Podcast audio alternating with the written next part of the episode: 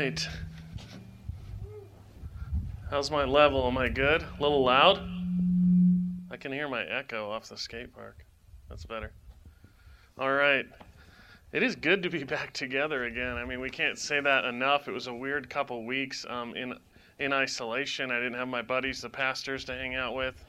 I'd get messages from them on my phone, and they just sound like old men, and just kind of sad. I'm glad. I'm glad they're recovering. Um, all right. Um, all right. Our text this morning is going to be in Ecclesiastes chapter four. Uh oh. We've already started with the wind. Here's this magnet on the aluminum. I'm in on the aluminum here. Let's try this.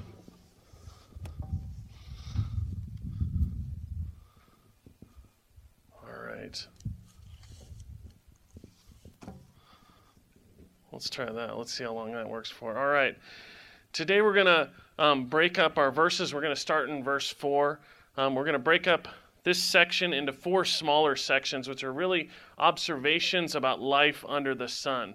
And I think these observations uh, that the preacher is going to share with us today are, are pretty simple. They're not difficult to understand and say, okay, I get what that means. Um, but today I'm going to try to illustrate these observations in ways that hopefully help us to appreciate uh, on a deeper level just what the preacher is saying to us um, and the wisdom he has for us this morning. So we'll do that, and at the end, we'll consider what God has done for us in Christ and how his coming uh, changes everything and redeems our labor and our relationships with one another. So, like I said, we're going to be in uh, Ecclesiastes 4, verse starting in verse 4. It says this Then I saw that all toil and all skill and work come from a man's envy of his neighbor. This also is vanity and a striving after wind.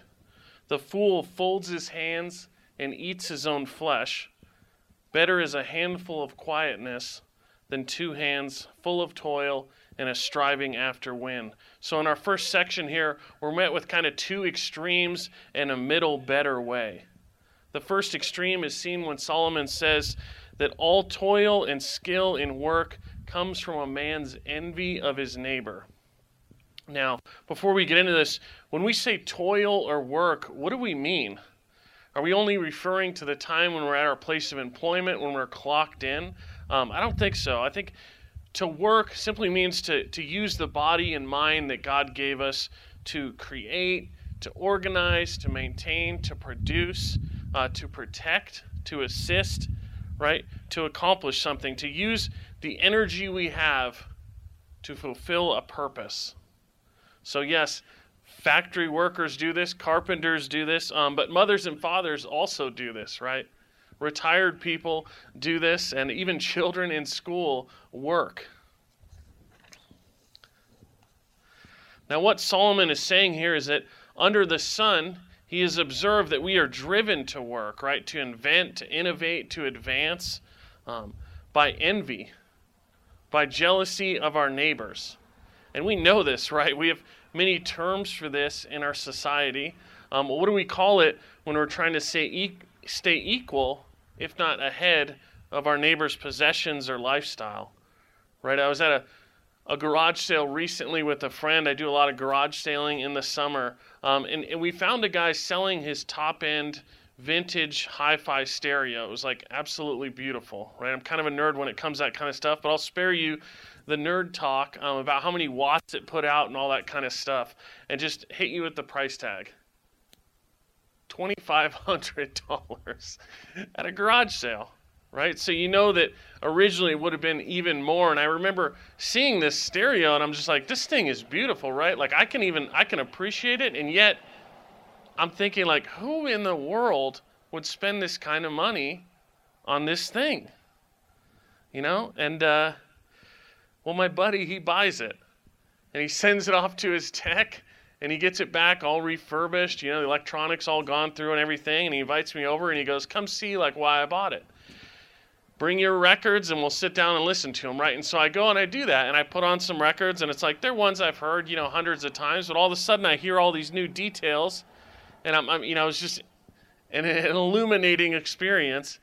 And as I'm sitting there, I start to find my heart like slowly changing, right? I was I was content with the system I had, you know, an hour ago. And now I'm just like, I don't am I content? Is this to cut it, you know? And uh, once I saw my friend had something better, I wasn't so sure um, that what I had was enough. I found myself starting to be less excited with mine and starting to calculate how many birthdays do I have to skip in order to get one of these systems, or preferably even better. Um, I think we've all done this. You know, maybe it was when you were a kid uh, and it was a toy that your neighbor had. Uh, maybe it was a a vacation you wanted to take, or even even a home, a bigger home. Maybe it was a truck, right? I know in La Pine, trucks are pretty popular. You know, the higher the better. I go to McDonald's and everybody's having like a contest of how tall their truck is, and they're using like ladders to get into them now.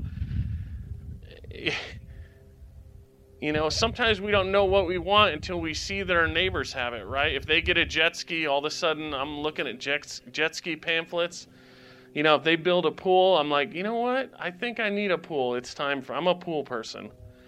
What do we call this, right? We call it keeping up with the Joneses. You make a lifestyle out of this, and we call it a rat race, right? Now, this is one extreme that the preacher reminds us is vanity and a striving after wind. It may keep our economy strong, uh, but it does little to bring us lasting joy or, or peace or meaning. Now, in verse 5, the preacher warns us about kind of the other extreme by saying this. He says, The fool folds his hands and eats his own flesh. Now, this is kind of an, an odd thing to say, but it's a powerful um, visual metaphor for us. It puts an interesting image in our mind. Who would, who would do that? Is kind of my first reaction uh, when I read that. We imagine, though, someone giving up, someone dropping out, right? They're looking at their neighbor who is just working and working and working, trying to keep up with everybody else, and they decide, you know what, I'm not even going to do that. I'm not even going to bother. I'm not even going to enter this rat race. I'm just going to do nothing, right? I'm going to sit here and just do nothing. Uh, maybe maybe that'll bring me happiness, but here too is a trap, right? Here too is foolishness. The preacher says that far from being wise and avoiding the trap of keeping up with the Joneses, this person refuses to work and eats his own flesh. And this just means that no longer to able to buy bread, right? He consumes himself. I think we can take this statement a few different ways. Um, but before we get into that, it's important to be reminded that God created us to work, right? He created us to work and enjoy the fruits of our labor. I don't know what to do about that wind. What if I stand? No, it doesn't help. All right. We're going to have to deal with it. All right. In Genesis 2, it says this it says, When no bush of the field was yet in the land, and no small plant was in the field, for the Lord God had not caused it to rain on the land, it says, There was no man to work the ground. The Lord took the man and put him in the Garden of Eden to work it and keep it. Now, this is in Genesis 2, right? We know that the fall comes in Genesis 3, so work predates the fall. God worked in creation and we were created in his image. We were created to work. It's important we understand this, I think, so that we understand Solomon's advice here and in other places in Ecclesiastes regarding work. The problem isn't with work, it's with sin and the consequences of it.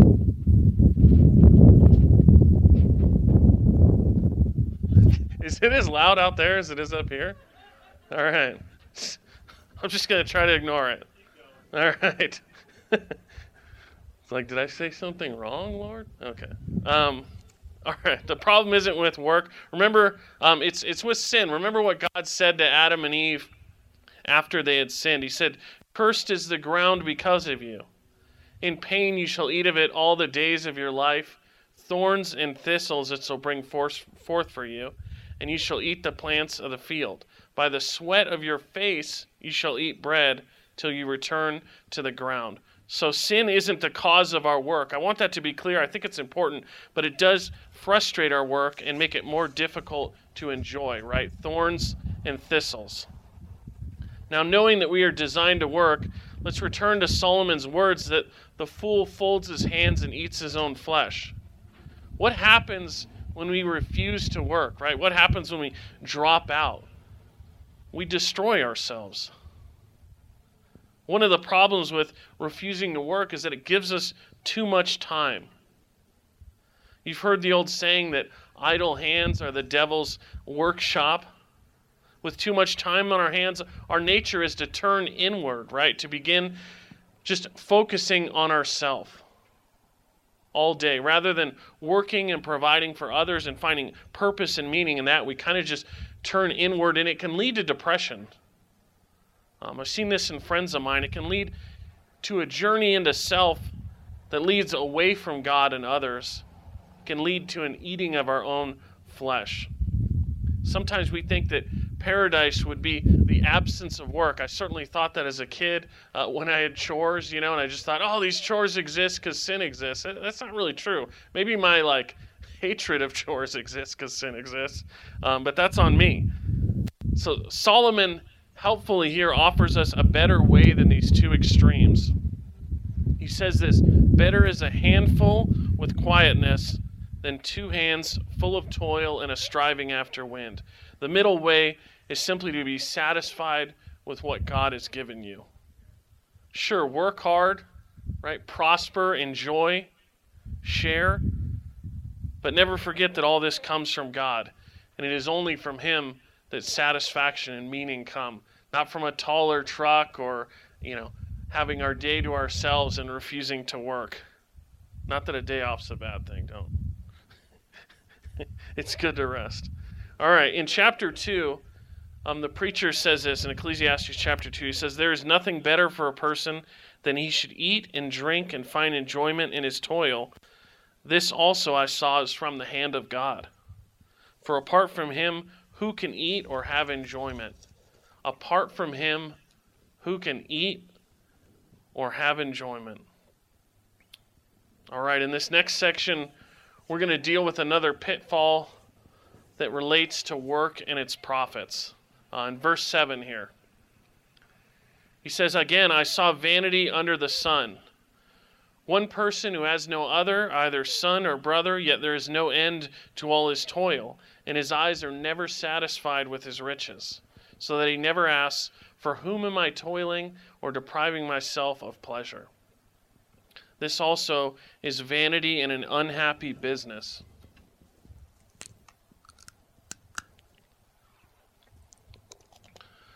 So, the picture here in this section is a person who is alone in the world and yet works and works and works without ever enjoying or understanding what all this work is for.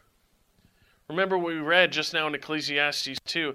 He is unable to enjoy what he has.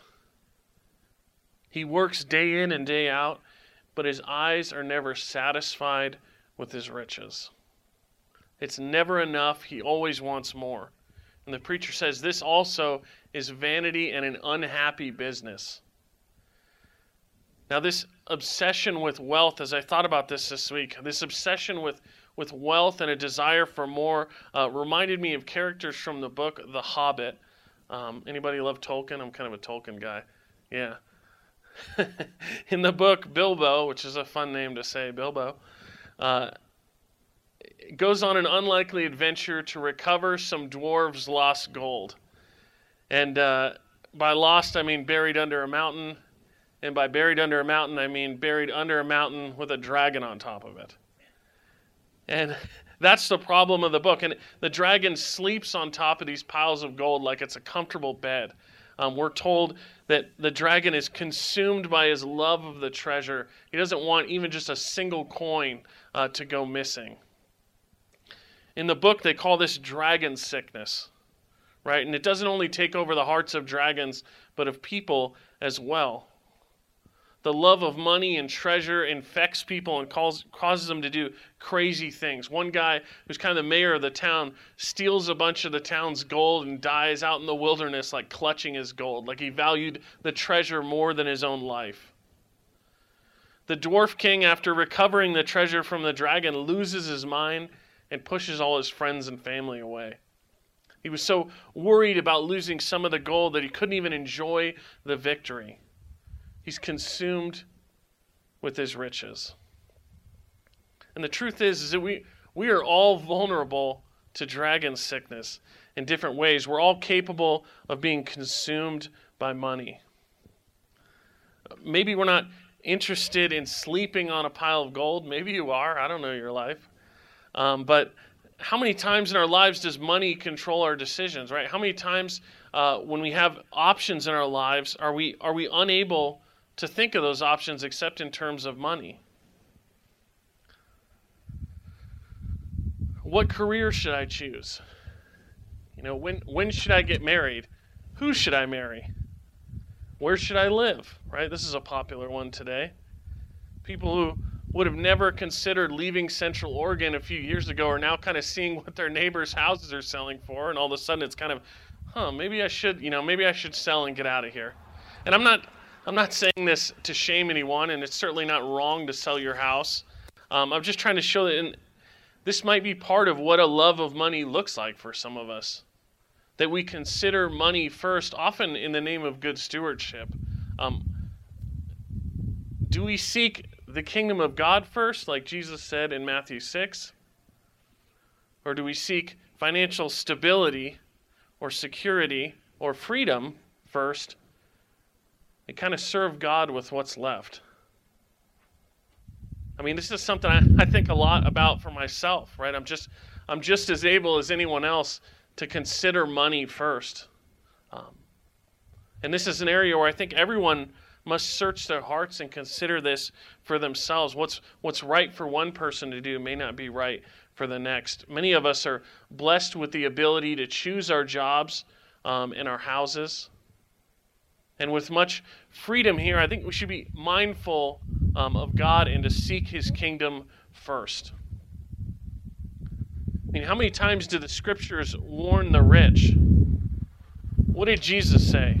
Right? He said, No one can serve two masters, for either he will hate the one and love the other, or he'll be devoted to the one and despise the other. He said, You cannot serve God and money. But how are we to avoid this? What is it? What is it, what is it supposed to look like?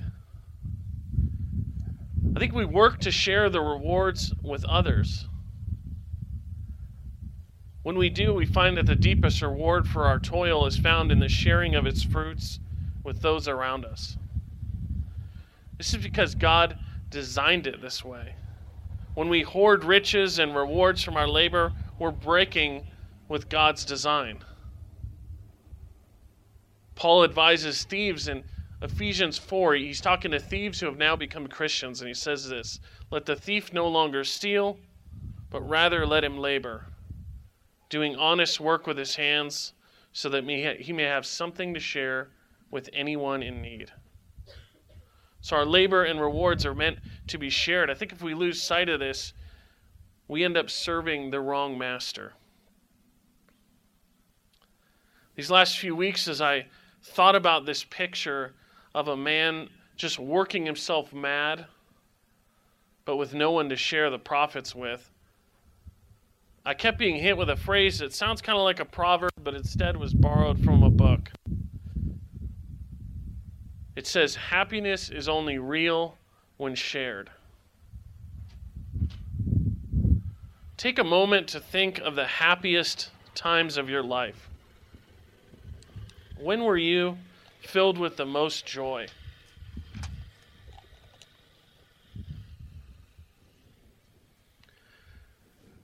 Are you alone in those memories? Probably not. Are you surrounded with others enjoying the fruits of your labor?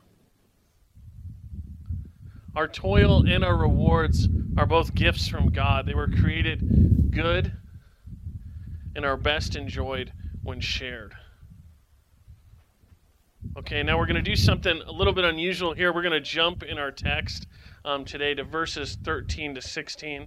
Then we'll come back to 9 to 12. Um, taking that section last will help us kind of put everything in perspective at the end. So, starting in verse 13, it says, Better was a poor and wise youth than an old and foolish king who no longer knew how to take advice. For he went from prison to the throne though in his own kingdom he had been born, born poor. I saw that all the living who move about under the sun, along with that youth who was to take the king's place, there was no end of all the people, of all whom he led. Yet those who come later will not rejoice in him. Surely this also is vanity and a striving after the wind. All right, this section reads a bit awkwardly because of the pronouns um, used and the questions of whether or not Solomon is referring to another story from the scriptures. If you study this section in commentaries, uh, you'll be met with a lot of different ideas of people trying to in this story into the narrative of Joseph or another biblical figure. Um, none of them quite fit. Uh, there's even a discussion over whether verse 14 is referring to the poor and wise youth or the old and foolish king. Uh, but for our time today, we're going to focus on what we do know. I believe that the observations Solomon is drawing our attention to are clear without really getting into those, those questions. But it's an interesting study. Um, this section points out two truths. The first one is the importance of teachability. The second one is the vanity of political progress. So the picture here is of two people. One is a poor and wise youth, and the other is an old and foolish king who no longer knew how to take advice. So sometimes there is wisdom in the youth, sometimes there is foolishness in the old. Sometimes we see that the young have the right answers. Now,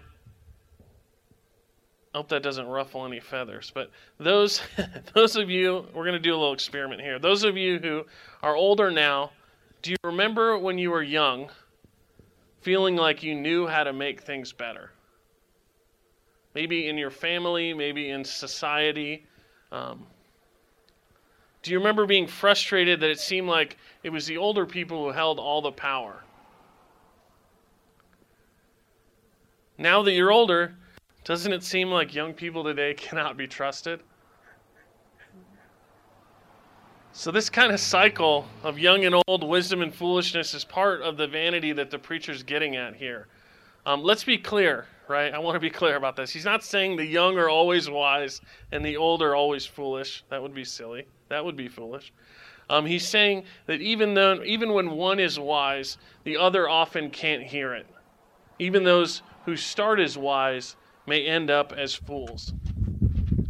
Now, we live in a world where we use generational nicknames as slurs, right? These millennials, they're ruining everything. I've heard that in Bible studies here at church. Like I'm in the corner kind of sitting there going like, do they not know like I'm a millennial?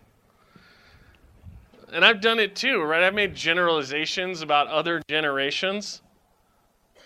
But even this isn't new. In the mid 60s, uh, there was a saying among civil rights activists don't trust anyone over 30. just, just don't trust anyone over 30. My dad told me that when I was a kid. Not like to do it, but he told me the story of it. And I just thought it was the funniest thing I'd ever heard. Like, I don't know. Marcy and I live in a bus. I remember when we first moved in, I wanted to get a sticker that said that on the back. Like I just thought it'd be funny and kind of provocative. Don't trust anyone over 30. But like what do I do now that I'm 34? Like just keep crossing out every year just like 31, 32. I thought about it. I thought it'd be funny, but I saw a political cartoon the other day that showed in one frame kind of a couple hippies with like a sign that was like don't trust anyone over 30 and it was like grown up now and it was like don't trust anyone under 30 and I was like, that's about right. we see uh, in our society, in our culture, kind of a generational angst, right? And it really isn't anything new. But it works against our desire to make lasting changes in our society. Our inability to listen, to consider, to take others' counsel is a weakness that often leads us into trouble. The truth is that we need each other. When we dismiss the experiences and perspectives of others, we're robbing ourselves of understanding. The unteachable heart says, There's no wisdom that I lack, and there isn't, there isn't anybody with anything that I need to hear. But this is a tragedy, right? As I've said, we see this generationally. Um, we see it between different social classes. We see this in our discussions about race. We see it in our almost total inability to talk politics with one another.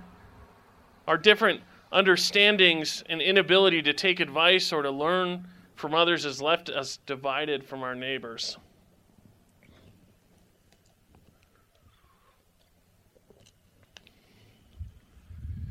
The preacher goes on to speak about this king. He says, There was no end to all the people, all of whom he led. Yet those who come later will not rejoice in him. The story here is of a young and promising leader who replaces an old and foolish king.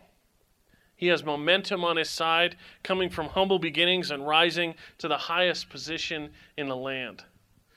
Though it seems that things might change and get better under his rule, in the end, those who come later will not rejoice in him.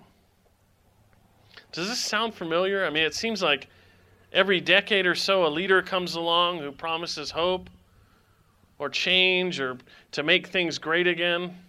People get excited, they scream and cheer, and yet years later, in some ways, it seems like not much has really changed, or maybe not as much as we had hoped, at least. The excitement fades, and we kind of prepare to fall in love with the next charismatic leader, hoping that they can fix our broken world.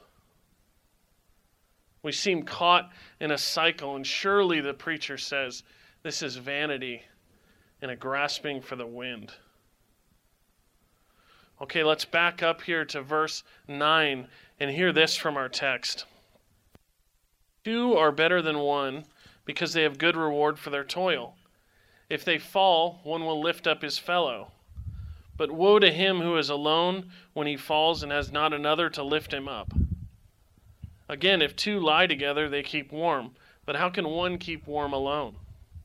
And though a man might prevail against one who is alone, two will withstand him. A threefold cord is not easily broken. Two are better than one, says the preacher. And I counted four reasons that two are better than one. As they have good reward for their toil. If one falls, the other can lift them up. Two can keep warm together, and two can withstand an adversary. And let me illustrate the value of these four reasons with a story. A few years ago now, my grandmother passed away, and went home to be with Jesus, praise God. And I remember when I got the call from my dad, uh, he asked me how long or how quickly I could get to him in St. George in Utah there so we could travel to see my grandpa in Phoenix. And I talked with Marcy about it and headed out that evening. Now, the fastest way to St. George is to go on a highway called Highway 50. We used to call it Desolation Highway, but the official signs as you're driving down say the loneliest road in America. It says that on the signs while you're driving. Like that's bad marketing right there. But they call it this because there are very few towns. When you're on this road, it feels like you may never see a gas station again. You're just seeing the signs where it's like 300 more miles to a gas station. And it's like, what? I have like half a tank. Like, I was kind of freaking out. Why am I telling you this? Because I can remember being on that road and feeling one of the first times in my life just extremely alone. I'm not usually alone, right? Marcy and I, we live in a bus. It's less than 300 square feet of together all the time. But on my trip, around the time the cell service went out, right, I started to realize I am all alone. And I found myself wishing I had a companion for these same reasons the preacher shares here. Two are better than one because they have a good reward for their toil. I drove 13 hours straight through the night. It really would have been better to have a co pilot and someone to share the driving with. Two are better than one because if one falls, the other can lift him up. What if something happens to me? What if I choke on one of my sunflower seeds or run out of gas? Like, what am I going to do? There's no cell service. Two are better than one because two can keep warm together. What if the car breaks down and I'm stuck on the side of the road? I'm in the middle of the desert, like it freezes at night. And if the car won't start to run the heater, then what? And lastly, two are better than one because two can withstand an adversary. There weren't many adversaries on the road that night that I was aware of, um, except perhaps sleepiness. How much easier is it to stay awake and alert when you have someone to talk to? Now, these four reasons that two are better than one apply to many relationships, right? A friendship, co workers, business partners, and I would say especially to a marriage. In Genesis 2, when God is creating, the Bible tells us that God said, It is not good that the man should be alone. I will make a helper fit for him. So even before the fall into sin, before Adam and Eve rebelled against God and brought a curse on everyone born since, God created us for a community. As the Father, Son, and Spirit coexisted in communion for all eternity, we were created in the image of God to be together. God said, Two is better than one. Now, after the fall, our need for others became even greater while our ability to do life together is made challenging by our sin and brokenness. What happens when we try to be friends or family or spouses or business partners? Often we're met with friction. Sometimes we'd prefer to avoid the trouble and go it alone. Sometimes we get the idea that we'd be better off if everyone would just leave us alone. I think a great example of this is teenagers, right? Do you remember what it was like to be a teenager? I do. I remember thinking that all my problems were caused by my teachers and my parents. Mostly my parents, and I had good parents. Like, that's the irony of it. I had great parents.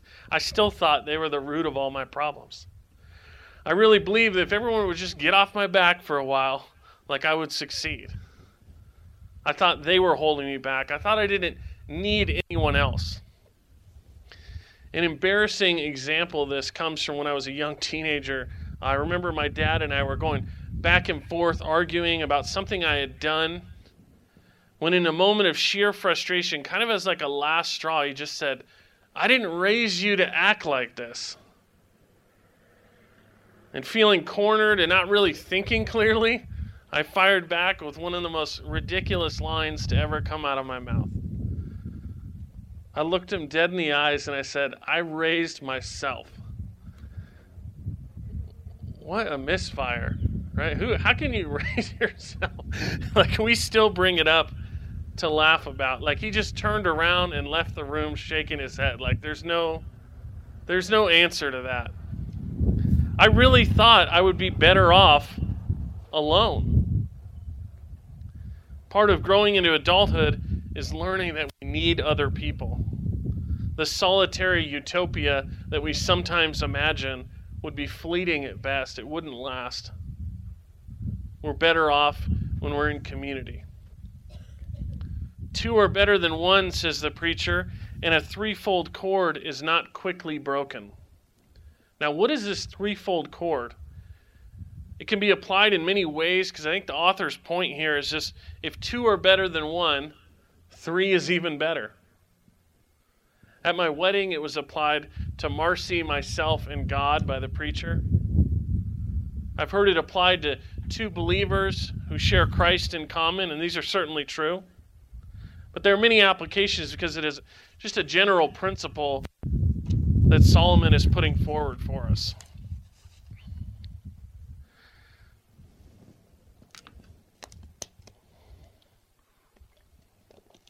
Now that we've considered the wisdom of our passage from kind of an under the sun perspective, let's step back. Let's dig a little deeper and consider what else this text has for us as Christians. Perhaps there's a greater fulfillment of this wisdom that can illuminate our understanding of the work of Christ. When we read our Bibles, it is helpful to look at what we're reading through the lenses of creation, fall, redemption, and restoration. These represent kind of the overarching themes of the Bible from Genesis to Revelation. Considering these four major points in Scripture help us to understand how to make sense of what we're reading. And it's a helpful way to study a lot of different topics in our Bibles. Today we're talking about work and our relationships with others. But whatever topic we're looking at, we can always ask these four questions How was it created? How did it fall? How did Christ redeem it? And how will it be restored? As we read through our passage today, we have considered how God created us to work and how He created us to be in relationship with Himself and other people. We've also looked at the ways the fall into sin has frustrated labors and caused us to chase after work and riches to satisfy the pain of the real tragedy of the fall. And that tragedy is our relationship with God and others has been broken. We stand now before a righteous God, guilty and deserving of wrath.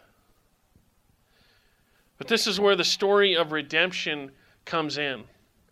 Let us consider the preacher's words that two are better than one, but this time looking through the lens of Christ. In this fallen world, we find ourselves alone and in need. We find ourselves separated from others and separated from our Creator because of our sin. The ultimate two is better than one is found in our relationship with Jesus. So let's return to those four reasons, but this time considering our relationship with God through His Son. Two are better than one because they have good reward for their toil. Now, the beauty of the gospel of the good news of Jesus is that we receive the good reward for Christ's work. One of my favorite Bible verses tells us that God made him who had no sin to be sin for us. That means on our behalf. So that in him we might become the righteousness of God. Our sin is washed away, and we receive the righteousness that comes through Christ. Jesus worked, and we receive the labor, the reward of his labor by faith in him. Two are better than one because if one falls, the other can lift him up. And we do fall. We sin and we are not perfect, and yet in Christ we can be confident that He will help you back up. Hebrews tells us that we do not have a high priest who is unable to sympathize with our weaknesses, but one who in every respect was tempted as we are, yet was without sin. Let us then with confidence draw near to the throne of grace, that we may receive mercy and find grace to help in our time of need. Two are better than one, says the preacher, because two can keep warm together.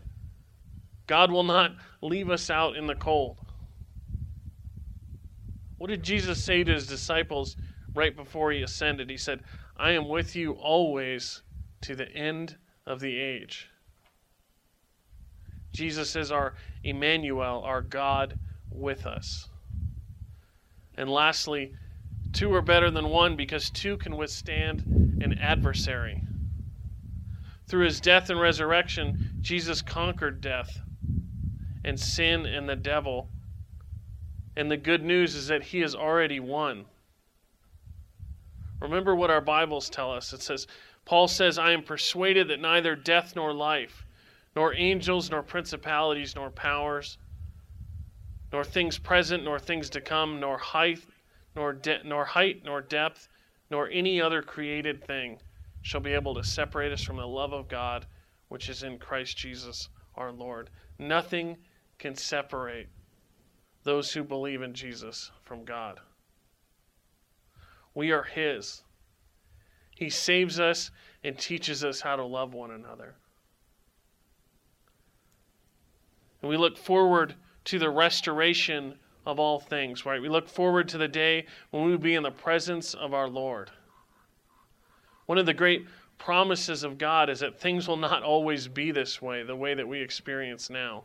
Our labor, our labor will not always be plagued with thorns or thistles. One day our labor labor will be to serve God and worship him in heaven.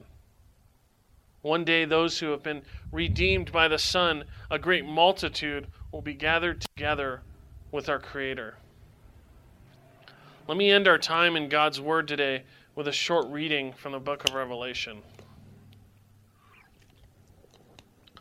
Speaking of God's people, it says this Therefore, they are before the throne of God and serve him day and night in his temple. And he who sits on the throne will shelter them with his presence. They shall hunger no more, neither thirst any more. The sun, the sun shall not strike them, nor any scorching heat. For the Lamb in the midst of the throne will be their shepherd, and he will guide them to springs of living water and God will wipe away every tear from their eyes. Let's pray. Lord God, we thank you for this time in your word today. We thank you for this opportunity to gather and to be refreshed uh, with one another by your word. Help us to value our work, our labor. Help us to value our relationships. Most of all, help us to value our relationship with you. In Jesus' name we pray. Amen.